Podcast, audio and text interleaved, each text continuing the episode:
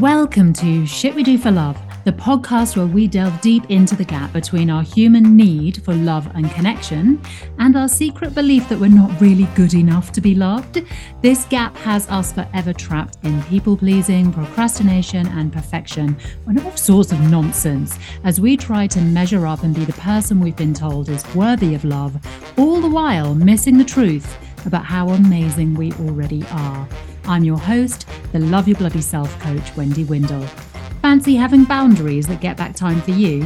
Then head to wendywindle.com to pick up your free guide because never having time for ourselves is just some more shit we do for love. Hello, my love. Welcome to Shit We Do for Love. And today we're talking about how to be your own role model. After my chat with Leanne Sear, incredible mom coach, check out the previous episode on mom guilt even if you're not a mum, I'm not a mum, and I still got so much from our chat. We're all recovering good girls, no matter what our mum status. Anyway, after chatting with Leanne, I got really inspired to talk about this idea of being a role model. Leanne was talking about how she has to be careful not to tell her girls, for example, to have strong boundaries, and then she herself be people pleasing all over the shop because the kids will notice that, right? And, you know, it's the same when I have a children's theatre company and I have to tell teachers when I'm training them look, if you want to be respected as a teacher, show your children respect because children don't do what we say, they do what we do. But we can often end up in a place where we're saying we want to do something like have better boundaries or exercise more or listen to our inter- intuition, be less stressed, charge our worth. I don't know, be the kind of person who styles their hair every day, whatever it is, right? We can find ourselves saying we want to do one thing and then acting in opposition to what we say we want. And that's painful. That gap between saying one thing and doing another feels really, oh God, I'm going to say it, out of alignment. but it just feels like we're lying to ourselves, right? And that's when we beat ourselves up. That's when we feel like we're constantly falling short of the mark. But here's the thing I think the reason that we do that is because there are too many bloody marks to hit. Like we're all always falling short of the mark because we're not just going for one mark, we're going for 157. So, the shit we do for love I want to talk to you about today is following too many people, having too many markers of success, and being stretched too thin on the rack of our own expectations. And because that would be depressing, we're going to talk about how to get out of that by being a role model for ourselves. Let's start at the very beginning. What is a role model? Well, it's someone's behavior you want to imitate, someone's behavior you want to imitate. Now, let's stop right there. I think as women, we are given way too many external role models. Advertisers and society are always shoving us images and ideas of the perfect mum, the perfect wife or partner, the perfect beautiful woman, whatever beauty means, the perfect groomed woman, even like the perfect carefree woman. It goes on and on. Basically, if you've decided to take a turn in life, towards a goal or an idea or an aspiration, you will find plenty of Pinterest boards show up in your actual life, all pointing you towards how you're supposed to look. Down to the shade your hair is meant to be, what you're supposed to wear, how much you're supposed to spend on clothes, what you're supposed to eat. Is it, ugh, I just, I can't even.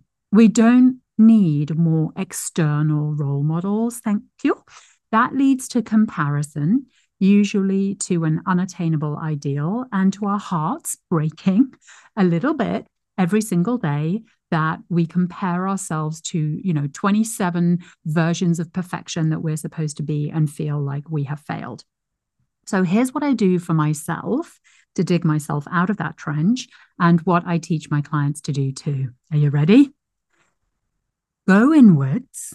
Of course we start there. Go inwards and picture who you want to be in 20 years' time. And I'm not talking about necessarily the accomplishments of the house that you live in and the car you drive, and you know, because that that that's a beautiful exercise, but it's for another time.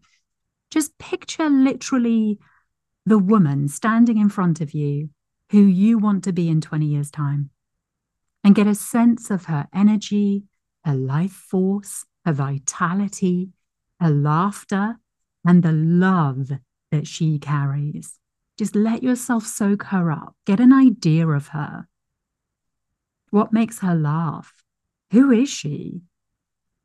And now, as a way of describing her, tap into her values. And I, I don't get too detailed with this. like I'll just confuse myself if I do. So I like to keep it to three core values. What three core values is this woman living by? For me, the values that I want to have shining out of my every pore in 20 years, and values that actually sound fun for me to live by now, let me just reiterate that. Don't give yourself values to have attained in 20 years that don't excite you now. That's just self violence. So, the values that I see in the little old lady version of Wendy, she lives by truth, fun, and service. Truth, fun, and service. So, in my future me vision, I ask for, okay, truth. How does this woman speak her heart and mind? How does she show up in honesty, in authenticity? Like, what makes her authentically her? What barriers has she pushed through? What fears has she gotten over to be able to be honest? How is she living her truth and encouraging others to live there? And then I turn to fun. What cracks her up? What does she love to do? What gets her bouncing out of bed in the morning? What does she refuse to go without? What does adventure mean to her? Service. How is she giving back? What does she support? Who does she support? What has she created in her world and in her own home to support other people? What does service look like for her? Balanced with being truthful to herself and having fun. And what I've got to tell you, when I picture this old lady, I want to hang out with her. She's wicked. She is my role model. My job is not to hold myself to a list of meaningless rules like never go to bed till the dishes in the sink are done, or tithe 10% of your earnings down to the penny, or never get cross, or always have perfect skin. These are rules and actions, and sometimes things that I'm interested in, but they're not core values. My job as a human is to hold myself lovingly to my core values. And I don't mean that I have to rush out and start a school in Malawi or go and teach meditation in prisons today. I see you, overachieving sisters. I see you. I know you. It just means taking a little step, a little step every day, because I can't actually hold the values of truth, fun, and service and be a perfectionist or beat myself up. But being a perfectionist and beating myself up and feeling guilty are actually counter to my value system. But I can do my best to make a small step towards being that awesome old lady every day. By the way, when I'm, how old will I be? When I'm 67, I will probably not think of myself as an old lady. I'll be then doing this this practice on like an 87 year old version of me and being like, oh yeah, I'll be a cool old lady then. Anyway, I digress.